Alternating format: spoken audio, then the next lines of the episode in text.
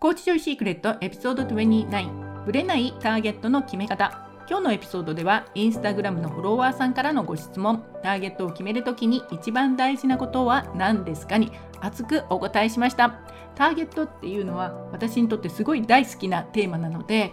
何時間でも喋れるんですけれど今日はね基本となるところお伝えしました。でこのエピソードの一番最後にこの普通の基本のターゲットの決め方からさらに高額商品を売りたい時のターゲットの決め方についてのコツというのをお伝えしてますのでぜひ最後までお聞きください。コーチジョイシークレットへようこそ。この番組は本格派ライフコーチ向けのビジネスポッドキャストです。クライアントの可能性を最大限に引き出し豊かな人生を届けるパワフルなコーチの皆さんへお届けしています。パーソナリティはアメリカ在住の認定マスターライフコーチアルガトーコです。喜びと思いやりに満ちしかも大胆で力強く創造性にあふれたセッションをしているライフコーチの一人です。私は才能豊かで素敵なアラフォー以降の女性たちが自分らしさを自然に発揮しながら命を生かしきる人へと内面から変わるコーチングをしています。普通の人が自分では気がつかないことが見えその方が今聞くべき言葉としてお伝えしています。意識の深いところからの変容を促しその本質から人が生まれ変わるコーチングです。お一人お一人と真剣に向き合うコーチングと人生の喜びを通じてクライアントと共に成長し続け自分自身も進化していくライフコーチは素晴らしいキャリアですが時として困難や孤独を感じることもあります。そんなライフコーチの方が力強く安心して確実にビジネスを育てていくことを応援しています。たった一つの気づきから見える世界が変わりその後の人生が大きく自由に飛躍する。あなたが考えている以上にあなたのコーチングを待っている方が大勢います。コーチングを通じて人生の喜びを増やしたい。そんな思いを込めてコーチジョイシークレットと名付けました。では今日も最後までごゆっくりお楽しみください。今日のテーマはブレないターゲットの決め方っていうので実は昨日コネクティッドあのビレッジの高橋ひろむさんにお話伺ってたんですけれどライブでねその時にフォロワーさんの方からあのターゲットを決める時のコツっていうのかな一番大事なこと何ですかっていう質問を事前にいただいてたんですよね。でそれを私ライブ中にあのヒロムさんにお聞きするのを忘れてしまっていたので後からねあの昨日終わった後に実は慌ててヒロムさんに「すいません教えてくださいターゲットの決め方のコツ」っていうのでお願いしたらきちんとあのお返事いただいていたので今日はねそれをお伝えしようかなと思ってこちらのライブをしております。あ見ていただいてありがとうございます。えっ、とですね、まあ、それで、よいしょ。あの、そもそもね、ターゲット、よく私のところでも、実は、あの、ターゲットが決まらないとか、あの、決めてもすぐにブレちゃうとかね、あとなんだろう、決め方が分かりませんとか、あ、ありがとうございます。ティオさん見ていただいて、あの、ターゲットを、あと、決めたくないですとかね、広いままがいいんですよ、絞りたくないんですっていう方とか、結構いらっしゃるんですよね。まあでも私は決めてくださいって言いますけど、で、まずはそもそもね、みんなね、あ、ゆきさん、ひろ久しぶりです。おはようございます。ありがとうございます。早いよね、土曜日ね。うんうん。あの、そう、ターゲットの話なんですけれど、ターゲットってそもそもターゲットって言ってると、ちょっと分かりにくくないですか？ターゲット。なんとなくピンとこないっていうのがあると思うんですけど、そもそもね、ターゲットって何ですかっていうと、的だよね、的。こうね、矢を引く、矢弓弓とか何でもいいですけれど、こう当てるための的。ターゲットっていうとなんとなく日本語だから日本語じゃない、英語だからカタカナだから分かりにくいのか、いまいちちょっとぼんやりするんだけど、的です。要は的。だから、的を決めてなかったらどうなります？皆さんね、闇雲に打つようになりますよね。こう狙う、ピストルでもいいですけど、的決めてなかったら、どこに向かって撃とうかなってこうやってね、うろうろうろうろしていると。そういう状態なんですね。的を決めていない、ターゲットを決めていないっていうのはそもそもね。で、私今までにめちゃくちゃオンライン教材とかで、あのマーケティングの講座、もう数百万とかね、考えたくないぐらい自己投資して、アメリカの教材がほとんどですけど、来てるんですが、どこの、どの教材とかどのところに行っても、必ずマーケティングで一番最初にするのが、このね、ターゲットを決めましょうなんですよ。もういいよ、そんなこと分かってるよって言いながら、毎回毎回やらされるっていうので、何回も何回もやるんですけど、それはやっぱり、あの、決まってないと、次に進まないからなんですよね。もうそれはもうみんなどの教材買っても、ほぼほぼ、ほとんどターゲットから決めましょうっていうのがね、あります。まあ、マーケティングのその話に入る前に、こう、なんていうのかな、自分でどういうものかっていう、あの、自分の価値観とか決めましょうとか、そっちがね、先にある場合もあるんですけど、マーケティングの話になると、まずはまずはとりあえずターゲットっていうのがね、もうそれだけ大事なんですよ。めちゃくちゃ大事なんだけど、あの、わかんないんですよね。最初の頃はね。なんでターゲット決めなきゃいけないのかとか、ちょっとすごいめんどくさいじゃないですか。いろんな作業をしたりして、もっとね、現実的なノウハウを教えてよって、どうやったら稼げるのみたいな感じになるんだけど、ターゲットっていうのはそれだけ大事っていうのが、まず理解できてるかどうか。うん、的を決めてないと、どういう状況になるかって分かりますよね。どっちに向かって打ってんのか分からないから、もう当たるも何もないっていう状態に陥ってしまうと。だから、ほんとにね、ターゲットを決めるっていうのは、それだけ、もうめちゃめちゃ、めちゃめちゃ大事っていうのをまずね、あの、最初にお伝えしたいと。そうなんですよ。ターゲットは的ですね。的が決まっていなかった闇雲に矢を放っても当たるわけがないんですよね。その通りなんです。その状態になるっていうことをまず覚えておいてください。ターゲット決めていないっていうのはね。で、あとは、あの、ターゲットを決めないっていう話でよくあるのが、ターゲットが今度広い広すぎます。ターゲット広すぎますよって、あの、インスタでもね、そういうノウハウ系の話で、ターゲットが広いからうまくいかないのよ。あなたがうまくいってないのはターゲットが広すぎますよ。ターゲット絞りましょうみたいな話あるじゃないですか。まあ、ターゲットっていうね、それが的ですよっていう話をしてるんだけど、ターゲットっていうのは、その的が広いっていう感じよりも、私はもっと正しく言うと、的が多すぎる？あ、ミキさんも Facebook でありがとうございます。こんにちは。あの、的がね、多すぎる状態なんですよね。ターゲット絞ってないっていうよりも、的があっちこっちにあると、絞ってないっていう状態は。いろんなところに的がありすぎる。その状態で、まあ、どの的を自分で狙ってるのか分かっていない状態になると。ターゲットが広いっていうのはね。で、これよくね、例えて言うなら、あの、ほら、こう、何かな。誰かにモテたいっていう時に、例えが変だけど、モテたいっていう時に、A 君にも B 君にも C 君にも D 君にも E 君にも F 君にも、まあ、クラス中の男の子から見て見て私もモテたいって言ってたらどうなります？ねそれそれなんですよ。みんなにモテたいって言ってると相手から見たらあの女みたいなあいつにもいい顔してこっちにもいい顔して俺だけじゃないのかよみたいな感じにもなるし A 君 B 君 C 君 D 君 E 君 F 君みんなにモテたいのって思ったらね、一人は髪が長い子が好き、一人は短い方が好き、一人ははっきりした子がいい、もう一人はほわっとした子がいいとか、いろんな意見がありますよね。それ全部聞いてたら、全部を叶えようとしたら、どうなります？うーんって ね、本当にね、みんなにモテたいって思ったら、もうすっごいノノーマルな、普通の、普通の、まあ言ってみたら、つまんないよね、それっていう、どこにもこ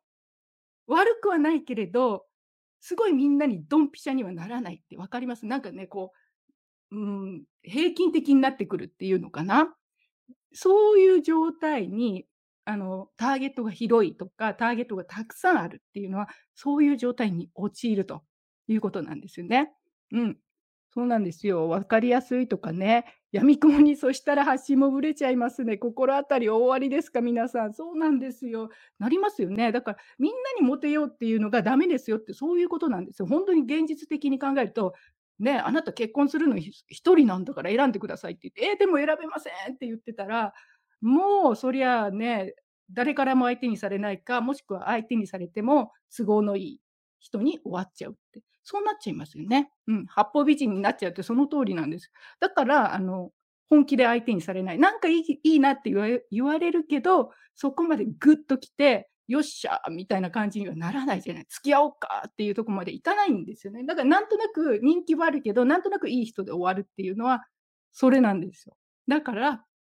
あの、ターゲットが広いっていうより、的がたくさんある状態だと、それはね。A 君から D 君からクラス中の男の子を全部私を見てって言ってる。ちょっと無理だからそれどう考えても無理みたいなね。アイドルとかだったらちょっと別かもしれないけど、そういう状態なんですよね。で、あともう一つが、あの、ターゲットを決めたんだけど、ちょっとやってみて、1ヶ月とか2ヶ月とかやってみて、なんか反応が悪いと、すぐにターゲットを変えたくなる。それもよくありますよね。そうなんですよ。ね、好みはそれぞれですものねって、ほんとそうなんですよね。で、ターゲット変えたくなることってありますよね。1ヶ月とか2ヶ月で、いまいち反応が悪いなって思った時に、ああって、どうしようって、次こっちかなって迷う。それも分かるんですよ。だけど、そのターゲットをすぐにあれこれ変えるっていうのはどういうことかっていうと、1個ね、的を決めました。そこに矢を何本か撃った。まあ、ピストルでもいいけど、狙ってパンパンってやってみた。外れました。じゃあ次のこっちの的を狙おう。パンパンってやって、また外れた。じゃあ今度こっち、パンパンってやって、また外れた。そしたらその人ね、的当てるのね、うまくなると思いますこう、一つの的に向かって、もう絶対狙おうと思って、ガンガンガンって何回も練習してる人と、ね、あのすぐにターゲット変えるっていうのは、こっち打ってみて、あ、外れた。じゃあこっち打ってみて外れた。こっち打ってみて外れたってやって、ずっと延々やってるの。どっちが上手くなるかと。そういう話なんですね。だから、本当に本当にターゲットっていうのを決めたら、しばらくはちょっとスティックするっていうか、その通り、それを狙うっていうのを練習した方がいいです。はっきり言うとね。あっちこっちこうやって一生懸命数打てば当たるって、まあ当たるかもしれないけど、いつかね。そういう話なんですよね。ミキさん、モテようと思ったことがなかった。ミキさん自然にモテそうだからな。私もないんですけれどね、全員にモテようモテようとは思わないですけどね、本当ね、誰か一人素敵な人だったらいいなみたいなね、ありますよね。本当ね。うん。まあ、そういうわけで、あの、ターゲットをすぐに、そもそもね、こう、何回も変えなくてもいいように、初めからある程度決めきるっていうのかな。ちょっとずつ微調整はいいですよ。だけど大きく外す変えると、その都度毎回毎回やらないといけないと。そういう状況になる。だから、ターゲットをきちんと決めましょうっていう話なんですよね。いや、深いです。ありがとうございます。ありがとうございます。こちらこそ見ていただいて。そうなんですよ。じゃあね、あの、だからターゲットが決まってると、そこに向かって狙う練習を何回も何回もするから、だんだん精度が上がって上手くなるんです。で、一発目で当てなくても、2回目、3回目ってずっとこうやってれば当たるようになりますよね。打ってからよくね、言われるのは、打ってから狙う、調整する。外れたらちょっとずらして狙うって、もうた的を変えるんじゃなくてね、その的は一つなんだけど、打ってみて、ずれたらちょっと微調整していくと。それで当てていくんですね。一発目から当てようとしても、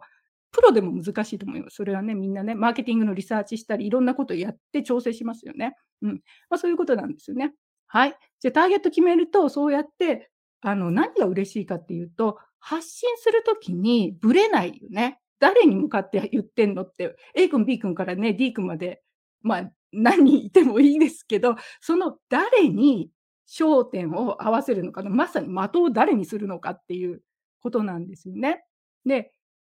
ターゲットを決めていると、その人の好みに髪が長い人がいいって言ったら伸ばせばいいし、男性にね、対してそれで自分の髪変えるかどうかっていうのは置いといてですよ。その人が狙ってるんだったら、その人好みになればいい。一人決めれば、その人好みに変わればいいっていうのが分かりますよね。それがあのターゲットを決めるメリット。この人のために、この人が喜ぶことを書く。この人がいいな、気持ちいいなって思うことを書く。もうそれが分かるので、あのターゲットを決める。それでね、本当よく言うのは、よく言われるっていうか、聞くのは、あの、コピーライティングとか文章を書くときに、私刺さるコピーとかね、キャッチコピーが書けませんとか、作れませんって言われる方、結構いらっしゃるんだけど、そういう方のね、話を聞くと、あの、そもそもね、ターゲットが決まってなかったりするんですよね。さっき言った的がたくさんあるから、誰に刺そうとしてるのか、そもそもどこを狙ってるのか、本人が分かってない状態になったら、そりゃね、コピーで刺さるコピーを考えてくれって、A 君からクラス中の男の子にいっぺんに刺さるのってね、そんなの考えるのがちょっと大変ですよね。難しいですよね。一人はね、あの、自分だけの本当に自分の言うこと聞いてくれる女の子が良かったり、もう一人の人は独立してる女の子が良かったりするんで、全員に刺さる言葉って本当に難しいんですよね。考えるの無理ですっていう感じなので。だから、ターゲットをきっちり絞ってくださいと。一人誰かモデルになる人を作る。これがすごくね、大事なんです。で、その時に、あの、ターゲットを決めたら、じゃあそれ以外の人が来なくなりそうで不安なんですとかね、だから嫌なんです。絞り絞ったらもう来なくなっちゃうんですっていう方もいらっしゃいますよね。それね、はっきり言いますね。もう完全にあのスキアスティマインドっていうのかな、貧乏症マインドで、もうここれ以外は来なくなるっていう、なんていうのかな、自分のパイがもうめっちゃ限られてるみたいな、そういうイメージが入ってるんで、その人ちょっとね、マインドセットからちょっと見直した方がいいですよっていうのが一つなんですけど、あの、すごい大きな誤解は、ターゲットを決めたら、もうそれ以外の人が来なくなるんじゃないか。そこを不安になる方。で、不安だからターゲットを広げようみたいな発想の方は、やばいです。はっきり言います。やばいです。2回も言いましたけど、3回目やばいです。で、なぜかっていうと、まず不安からね、こう判断してるんで、不安からこう決めた行動っていうのは大抵うまくいかないと。まあ、ライフコーチの方はね、大体なんとなく分かりますよね。不安がベースになった判断は大概間違えるっていうか、いいこと起こらないっていう方向に行っちゃうので、そうではないんですよね。ね、例えば私の場合、本当にターゲットの方って、ベストのターゲットの方ってアメリカ在住の方なんですよね。なぜかっていうと、まあ、時差があるから アメリカの方がすごくやりやすいんですけど、でそうすると、あの、1個落ちちゃった。あの、ターゲットのね、でもアメリカ在住の方がターゲットだけど、じゃあ私のクライアントさんにアメリカ以外の方来るか、日本の方とかも、それは当然来ますよね。当たり前なんです。でも、アメリカの方をメインにターゲットにイメージしてるから、例えばね、投稿で英語を使うだとか、普通に英語の表現が出てくるとか、そういうところはもう全然気にせずにやると。そういう感じになってくるんですね。だし、アメリカの方イメージしてるので、どちらかというと、割とね、独立心の旺盛な 個性的な女性とかね、そのイメージで作ってると。そういうこと。だけど、それ以外の人も当然来ます。メッセージがクリアだから、むしろ他の人も、あ、これ私好きとか、いや、これ私嫌いっていうのがすごく判断しやすいと。そういうことなんです。で、さっきのね、あの、クラスメートの A 君、B 君、D 君の話でも、例えば、誰かがね、もう一人だけ D 君だけとかを狙って、その人に好みに合わせて、他の男子なんてもう眼中ないみたいな感じで、もうすごいいい、その D 君にとってめちゃくちゃいい女になったら、絶対に他の男子も憧れるわけですよね。いや、あんたたちなんかもう眼中にないわよみたいなことを言ってても、なんかすごい良くなるわけじゃないですか。彼女ってね。そういうふうに目立っていくと。それがターゲットをね、決めていると。ちょっとすいません。よいしょ。あの、イヤホンが片っぽコロンって落ちちゃったので、ごめんなさい。拾ってきました。はい。そういう感じで、だからね、ターゲットを、まずは、これだけ、私なんでこうね、ターゲットの決め方を言う前に、こんなにターゲット決めなきゃいけないっていうか、ターゲット決めるといいですよって、決めてないのがまずいですよっていうかというと、これ分かってないと決めようとしないんですよ、皆さん。ターゲットがどれだけ重要で、決めてない状況がどれだけまずいかっていうことが理解していないと、ターゲットをみんなね、決めようと思わないんですよ。まあいいかな、甘くても、みたいな感じになるじゃないですか。だからね、最初になんでターゲットを決めなきゃいけないのか、ターゲットを決めるっていうのはどれだけ大事なのかを、まずは理解してください。その後で、じゃあ本気になったら決めようと。本気に結婚するなら誰がいいですかっていう話になってくると。そう、こここまですごい長い前振りでしたけどね。そうなんですよ。じゃあね、そういうわけでね、まあ、ターゲットを決めるっていう時に、あの、昨日のね、高橋さんにお話聞いたら、まずはすごいね、いろんな決め方があるけれど、何が一番大事かっていうと、彼の場合は、何をね、そのターゲットの人たちが根本的に求めているか、それをまずは決めますと。まあね、その相手の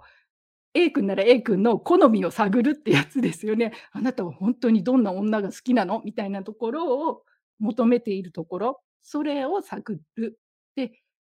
その人の欲求の部分を一番大事にします。多分ね、あの A 君だったら見た目って言うかもしれないけど、本当は見た目じゃなくて、こういう性格の、こういう価値観の女の子が好きなんだよね、みたいな、そういうところをチェックする。で、表面的な、まさに書いてありますね。表面的な欲求だけではなく、気がついていない深い欲求の部分まで意識をした上でターゲットを決めますと。だから相手のなんとなく見た目のね、外見がこういう好みの女性がいいよって、髪の長い女性がいいよとか言われたら、なんで髪が長い方がいいのかと。何かしらあるんですよね。きっと髪の長い女性はこういう女性だからみたいな、そっち側を探る。表面に出てこないことを探って決めると。で、その欲求を満たすには何が必要なのか、求められているのか、欲求を満たして次のステージを促すには何が必要なのか、まさにデートですよね。うん、彼の欲求を満たして、次のステージ、特別な女性になっていくには自分は何が必要なのかというところ。もう本当恋愛と一緒ですよね、これね。で、そしてそれを実現するためにどういう助け舟、商品があればいいのかを考えるっていうことで、いや、本当ね、そのまんま恋愛のことばっかり言ってますけれど、いい年してね、私もね。あの、そういうふうにして、まあ、相手の欲求を満たすような人になっていくと、恋愛の場合はね。だけど商品の場合だったら、まあ、それを欲求を満たしてあげるような商品を作ってあげるっていうのが、あの、ポイントですよね。という感じで、人を深掘りすることを大事にしています。そのままですね、本当に。本当に価値があるものを提供するためにしているという感じです。さすがですね。であとは、ターゲットを決める順番。高橋さんのね、ヒロムさんのターゲットを決める順番は、1、市場リサーチ。2番、市場にある問題や悩みをリサーチ。まあ、市場って言ってますけど、ターゲットをイメージした時のその人のですよね。で、市場の問題や悩みを解決する競合をリサーチ。まあ、他にどういうことやってるのかなってね。で、市場の問題や悩みと自社の自分の強みがマッチングするポジションをリサーチ。なるほど。まあ、相手のね、こう、問題や悩みとか解決する競合、他にね、どんな女の子が相手なのかな、ライバル誰よ、みたいなね、そういうのをね、リサーチすると。で、自分の強みはどこかなと。じゃあね、彼女がこういう切り口で来てるんだったら、うちはこっちかな、みたいな、そういう話ですよね。で、市場の問題や悩みをより絞り、ターゲットを決めていくという感じでね、状況により順番は変わりますが、大枠としてはこんな流れで決めています。マクロ、市場とミクロ、人の双方の観点のマッチングや深掘りが大事っていうことでね、お伝え、あの、回答いただきました。高橋さん、ありがとうございます。まあ、そういう感じなんですけど、あの、私がね、一番大事なのは、売り、売りやすい人じゃないと。つまり、恋愛で言うと、彼だったら私に振り向くな、みたいな、そういう人じゃなくて、もう本気でね、本気でも絶対この人と結婚したいと。その人をターゲットにする。来る来ないは別としても、絶対この人がいいと。だから、よくね、アイディアルカスタマーアバターって言って、理想のお客さんって言いますよね。理想のお客さんはだから、買ってくれそうな人とか、私は A 君からね、こうクラスメート D 君までか F 君まで行って、その中で彼だったら私でも私でも落とせ落とせそうだなとか、彼だったら振り向かせられそうだなっていうところに行くと、迷いません？その彼が振り向いてくれなかったら、えー、どうしようって、やっぱ彼でもダメなのかな、こっちの方がいいのかな、いや、でもあっちかな、みたいな感じで迷いますよね。そうじゃなくて、もう心底、心底、心底を自分にとっての本当の意味でのアイディアルカスタマーアバター、本当に理想のお客さんは誰かと。自分はこの人とこういう人と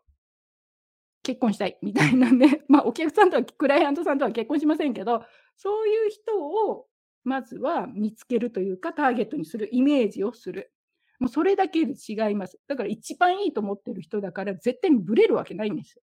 それはね。売りやすそうな人とか、この人たちをターゲットにすると、私成功しそうだなって思って決めると、大抵ブレます。100%ブレます。なぜかっていうと、一発で成功しなかったら迷いますよね。あ、こっちじゃなかったんだって。それが実はね、あの的がどんどん外れるっていうか、あちこち手当たり次第やってる状態になると。だから一度あのターゲットが決まらないとか、的が決まらない人は、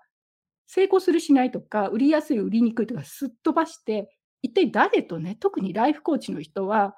クライアントとこうワンオーワンでね、セッションしていくので、相性も絶対あるんですよ。自分のあのコーチングの相性とか必ずあるので、それを考えた上で、自分にとって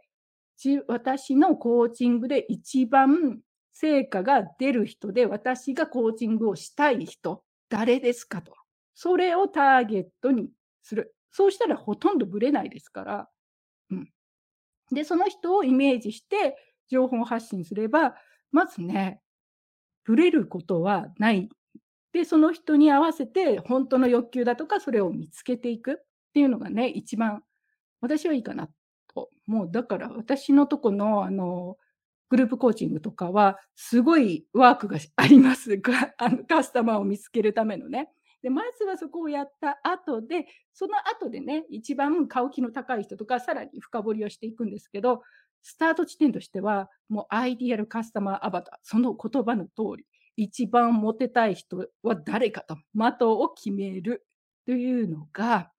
すごいやりやすいです。最初の一歩はそこかなっていうのがね、今日のお話です。あとね、ついでに、あの、まあ、今日喋ってて聞いていただいてる方もいらっしゃるので、ついでにね、お話しすると、先日ね、ちょっと面白い話があったんですけど、あの、クライアントさんのね、あの相談、クライアントさんというか相談を受けたんですよね。で、彼女はね、あの、ターゲット決めてないんですよって言われてたんですよね。ターゲット決めないんで、もうちょっと絞った方がいいのかなと思ってるんですっていう話だったんですけど、よくよくね、ちょっともう少し詳しい話を伺うと、実はね、その来ているクライアントさんには、すごい皆さんね、半数以上はある共通点があったと。で、それなんでそういう人が集まってくるのかなっていう話を聞いていたら、それは彼女自身がそのクライアントさんと同じシチュエーションにあるから、自分自身がそのね、クライアントさん、自分では意識してないにしろ、ある人をイメージして情報発信してたので、そういう人が自然に来てたと。こういうケースっていうのは、本人はね、あのターゲットを決めてないんだけれど、意識的には。だけど、情報発信の方は1人をイメージして書いているので、結果としてターゲットが決まっていると。これすっごい珍しいケースなんですよね。うん、普通はいろんなこう雑念が多くて、あれしよう、これしようってブレるんだけど、でもそれだけ、あの何が言いたいかっていうと、それだけね、こういう人っていう1人をイメージして書いてると、決めてないつもりでも決まってくるっていうね、そういうのがあるんです。本当にね、誰っていうのをもう B 君にモテたいなら B 君っていうのをイメージして書いてると、そういう人が必ず来ます。不思議なんですけれど、まあ、不思議でもないんだけど、すごくね、そういうのがあるので、あの、本当に来てほしい人、妥協してとかじゃなくて、自分が最高に来てほしい人をターゲットにするっていうのがね、一番かと思います。はい。というわけで今日はね、見ていただいたので、こういう感じでね、またいいねとかね、押していただけると嬉しいです。というわけで今日は、ぶれないターゲットの決め方っていうのを力説しました。本当ね、ライブに見ていただいてありがとうございます。またいいねとかね、押していただけるとすごく嬉しいです。ではでは皆さん、良い週末をお過ごしください。ありがとうございます。ではでは。今日お伝えしたターゲットの決め方。ターゲットとは理想のお客様像ですよっていうのはこれ本当に一番の基本中の基本なんですよね。で普通のメニューであればこの決め方で十分なんですけれど高単価のメニューコーチングとか継続のメニューをセッション売りたい時はここからさらにちょっと理想の顧客像のレベルを上げていくっていうことが大事になってきます。というのもターゲットのレベルっていうのは上げていかないと集客しても高額のメニューを買う気のない人ばかりが身の回りに集まっていたりだとかフォロワーさんの中に増えていたらすごいがっかりしますよね。悪いわけじゃないんだけどでもなんか毎回ねあの高額セッションをオファーしてもいやちょっと金額がっていう感じでお断りになるというふうになっていると本当にがっかりしちゃうんでそうならないためにもまあ、私のコーチングプログラムではここからさらにプラチナカスタマーと呼ぶ心理学を使ってハイエンドのお客様をターゲットにするその方法というのをお伝えしています。でこういった心理学を使ったマーケティングでより高額商品とか高単価の商品をねあの契約しやすくなるそういうふうな時に一番大事な5つのポイントというのを今無料の動画のプレゼントの方でお伝えしていますのでこちらのねキャプションのリンクより動画のレッスンをあのそういったね心理学を使ったマーケティングを学びたい方は是非ご覧ください。ワークブックもついているのでねあの45分ぐらいの動画なので、まあ、そのワークブックにアウトプットしながら是非学んでください。今の世の中にはあなたのコーチングが必要です。お一人お一人の命の可能性を引き出すことで豊かさと愛が循環する世界を作りたい。あなたの思い込みの壁を打ち破り最大限の可能性を一緒に創造することが私のファッションですもっとコーチングやビジネスを知りたい方やコーチジョイコミュニティについて知りたい方はコーチジョイ .com をご覧ください。